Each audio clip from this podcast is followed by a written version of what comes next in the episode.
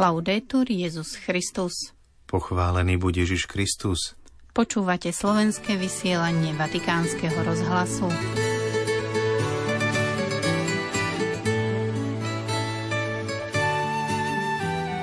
Svetý otec František sa stretol s diplomatickým zborom akreditovaným pri Svetej stolici. Dnešné vysielanie venujeme myšlienkam z jeho príhovoru. Pondelok 8. januára v deň liturgickej spomienky blahoslaveného Titusa Zemana, kňaza a mučeníka, vás z väčšného mesta zdravia Miroslava Holubíková a otec Martin Jarábek.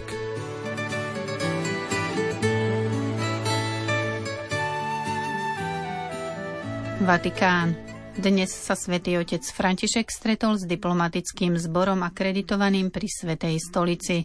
Spoločná audiencia veľvyslancov sa tradične koná na začiatku kalendárneho roka a je príležitosťou k vzájomným blahoprianiam. Diplomatov, medzi ktorými nechýbal ani slovenský veľvyslanec pri Svetej stolici Marek Lisánsky, pápež prijal o 10. hodine v aule požehnaní nad priečelím baziliky svätého Petra – prinášame myšlienky z príhovoru pápeža Františka diplomatom. Eccellenze, signore e signori, cari ambasciatori. V liturgii Vianoc viackrát zaznelo jedno slovo. Je to slovo pokoj. Je to predovšetkým dar od Boha. Je to On, kto nám zanechal svoj pokoj, ale zároveň je to aj naša zodpovednosť. Blahoslavení tvorcovia pokoja. Slovo tak krehké a zároveň náročné a plné významu. Jemu chcel pápež venovať dnešné zamyslenie v čase dejín, keď je čoraz viac ohrozené, oslabené a čiastočne stratené. Tutti siamo rimasti scioccati dall'attacco terroristico. Všetkých nás šokoval teroristický útok na obyvateľov v Izraeli zo 7. októbra. Opätovne odsudzujem tento čin a všetky formy terorizmu a extrémizmu. Nerieši to problémy medzi národmi, skôr ich stiažuje a spôsobuje utrpenie všetkým. Okrem toho vyjadrujem svoju lútosť nad miliónmi sírskych utečencov, ktorí sa stále nachádzajú v susedných krajinách, ako sú Jordánsko a Libanon. Ďalej pápež spomenul Mianmarsko a požiadal, aby sa vynaložilo všetko úsilie na to, aby sa tejto krajine dala nádej a mladým generáciám dôstojná budúcnosť, pričom by sa nemalo zabúdať na humanitárnu núdzu, ktorá stále postihuje Rohingov. Svetý otec poďakoval organizátorom apoštolských ciest v Mongolsku a Maďarsku. O našich susedoch povedal – bola to cesta do srdca Európy, kde na človeka dýcha história a kultúra a kde som zažil srdečnosť mnohých ľudí, ale kde som pocítil aj blízkosť konfliktu, ktorý by sme v Európe 21. storočia nepovažovali za možný. V súvislosti s vojnou na Ukrajine pápež smutne skonštatoval. Purtroppo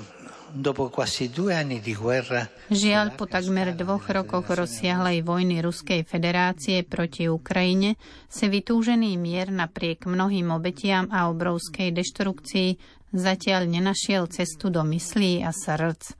Ďalej pápež vyjadril znepokojenie nad napätou situáciou na Južnom Kaukaze medzi Arménskom a Azerbajdžanom. Žiadam obe strany, aby pristúpili k podpísaniu mierovej zmluvy. Je naliehavo potrebné nájsť riešenie dramatickej humanitárnej situácie obyvateľov tohto regiónu, umožniť vysídleným osobám zákonný a bezpečný návrat do ich domovov a rešpektovať miesta bohoslúžieb rôznych náboženských vyznaní, ktoré sa tam nachádzajú. Svoj pohľad svätý Otec upriamil aj na Afriku. Máme pred očami utrpenie miliónov ľudí v dôsledku početných humanitárnych kríz, v ktorých sa nachádzajú rôzne subsaharské krajiny v dôsledku medzinárodného terorizmu, zložitých sociálno-politických problémov a ničivých účinkov klimatických zmien, ku ktorým sa pridávajú dôsledky vojenských prevratov v niektorých krajinách a niektorých volebných procesov, ktoré charakterizuje korupcia, zastrašovanie a násilie. Pápež spomenul aj dramatické udalosti v Sudáne, kde po mesiacoch občianskej vojny žiaľ stále nie je východisko, ako aj situáciu vysídlených osôb v Kamerúne, Mozambiku, Konžskej demokratickej republike a Južnom Sudáne. Poďakoval organizátorom apoštolskej cesty do Konžskej demokratickej republiky a Južného Sudánu. Hoci na americkom kontinente nie sú otvorené vojny, medzi niektorými krajinami, napríklad medzi Venezuelou a Guajanou, panuje silné napätie, zatiaľ čo v iných, napríklad v Peru, pozorujeme javy polarizácie, ktoré podkopávajú sociálnu harmóniu a oslabujú demokratické inštitúcie. Situácia v Nikarague je stále dôvodom na obavy. Vlečúca sa kríza s bolestivými dôsledkami pre celú nikaragujskú spoločnosť, najmä pre katolickú cirkev. Svetá stolica neprestáva vyzývať na úctivý diplomatický dialog pre dobro katolíkov a celého obyvateľstva. Moderné vojny sa už neodohrávajú len na ohraničených boiskách, ani sa netýkajú len vojakov v kontexte, v ktorom sa už zrejme nedodržiava rozlišovanie medzi vojenskými a civilnými cieľmi, neexistuje konflikt, ktorý by sa nejakým spôsobom neskončil bez vplyvu na civilnom obyvateľstve. Udalosti na Ukrajine a v Gaze sú toho jasným dôkazom. Možno si neuvedomujeme, že civilné obete nie sú vedľajšími škodami. Sú to muži a ženy s menom a priezviskom, ktorí prišli o život. Sú to deti, ktoré osiereli a boli zbavené budúcnosti. Sú to ľudia, ktorí hľadujú, sú smední a im zima, alebo sú zmrzačení silou moderných zbraní. Keby sme sa každému z nich mohli pozrieť do očí, osloviť ho menom a pripomenúť si jeho osobnú históriu, Pozerali by sme sa na vojnu ako na strašnú tragédiu a zbytočné zabíjanie, ktoré sa dotýka dôstojnosti každého človeka na tejto zemi. Svetý otec hovoril o dôležitosti politiky od zbrojovania, lebo je iluzórne myslieť si, že zbrojenie má odstrašujúci význam. Skôr opak je pravdou. Dostupnosť zbraní podporuje ich používanie a zvyšuje ich výrobu. Zbranie vyvolávajú nedôveru a odvádzajú zdroje.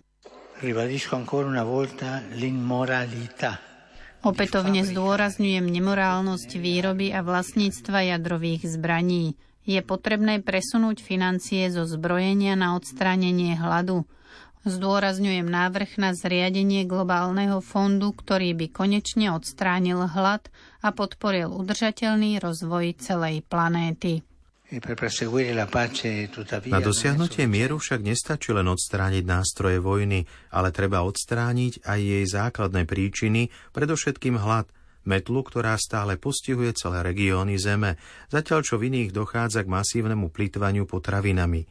Ďalej je to využívanie prírodných zdrojov, ktoré obohacuje niekoľkých ľudí a necháva celé obyvateľstvo, ktoré by malo byť prirodzeným príjemcom týchto zdrojov v biede a chudobe. S tým súvisí aj vykorisťovanie ľudí, ktorí sú nútení pracovať za nízku mzdu a bez reálnych výhliadok na profesionálny rast. Medzi príčiny konfliktov patria aj prírodné a environmentálne katastrofy.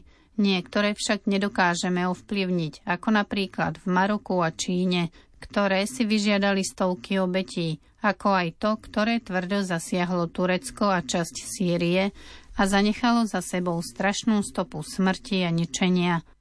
Sú však aj problémy, ktoré je možné odstrániť, ako napríklad odlesňovanie amazonského pralesa. Klimatická kríza si vyžaduje čoraz naliehavejšiu reakciu a vyžaduje si plné zapojenie všetkých, ako aj celého medzinárodného spoločenstva. S obzretím sa na COP28 v Dubaji pápež uviedol – Dúfam preto, že to, čo sa dohodlo v Dubaji, povedie k rozhodujúcemu urýchleniu ekologickej transformácie prostredníctvom fóriem, ktoré nájdú realizáciu v štyroch oblastiach. Energetická účinnosť, obnoviteľné zdroje energie, odstránenie fosílnych palív a vzdelávanie o životnom štýle menej závislom od fosílnych palív.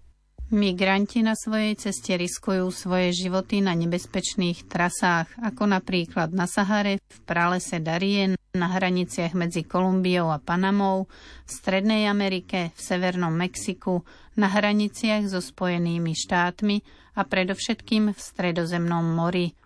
To sa bohužiaľ v poslednom desaťročí stalo veľkým cintorínom, pričom k tragédiám dochádza aj naďalej – a to aj v dôsledku bezohľadných obchodníkov s ľuďmi. Stredozemné more by malo byť skôr laboratóriom mieru, miestom, kde sa stretávajú rôzne krajiny a reality na základe ľudskosti, ktorú všetci zdieľame. Týmito slovami pripomenul pápež svoj príhovor v Marsej počas svojej cesty uskutočnenej pri príležitosti stredomorských stretnutí, za ktorú poďakoval organizátorom a francúzskym orgánom.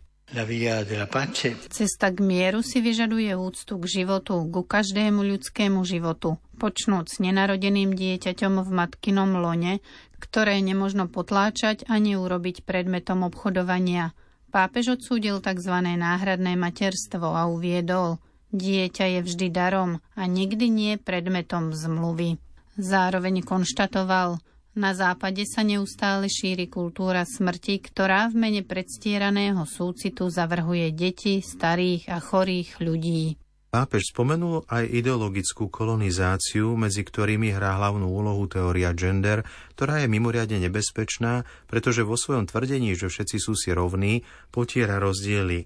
Takéto ideologické kolonizácie spôsobujú rany a rozpory medzi štátmi, namiesto toho, aby podporovali budovanie mieru.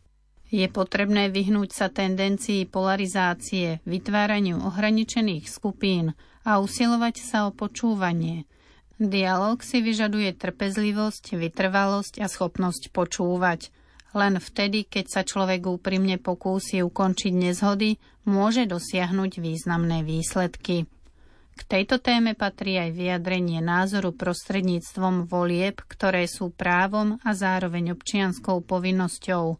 Podľa pápeža je politika najvyššia forma dobročinnosti. Je znepokojujúci náraz prenasledovania a diskriminácie kresťanov, najmä v posledných desiatich rokoch.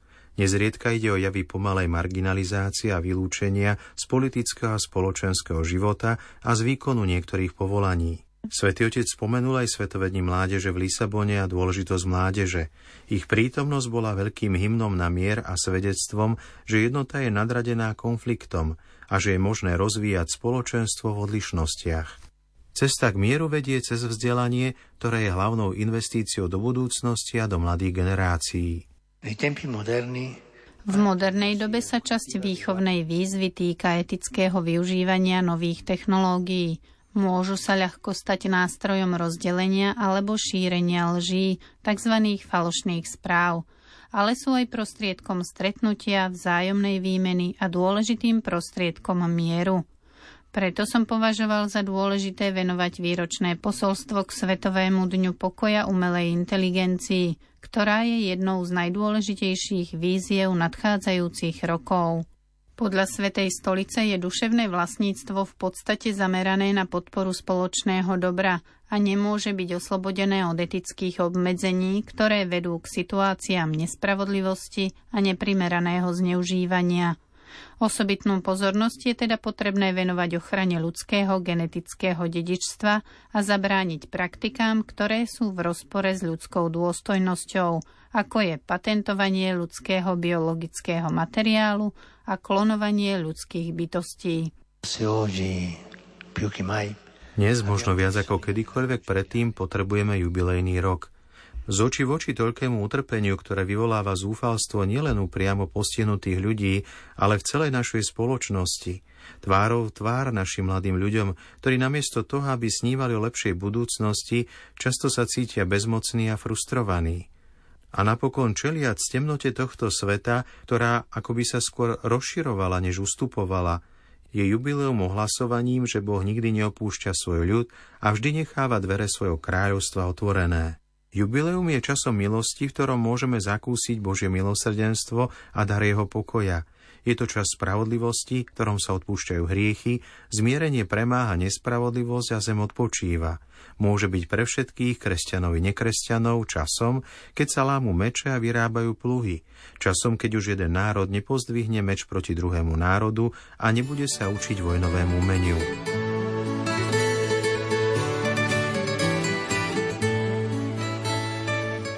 Milí poslucháči, toľko z príhovoru svätého otca Františka diplomatom. Viac obsahu nájdete na našej internetovej stránke www.vaticannews.va.sk Do počutia zajtra. Laudetur Jezus Christus.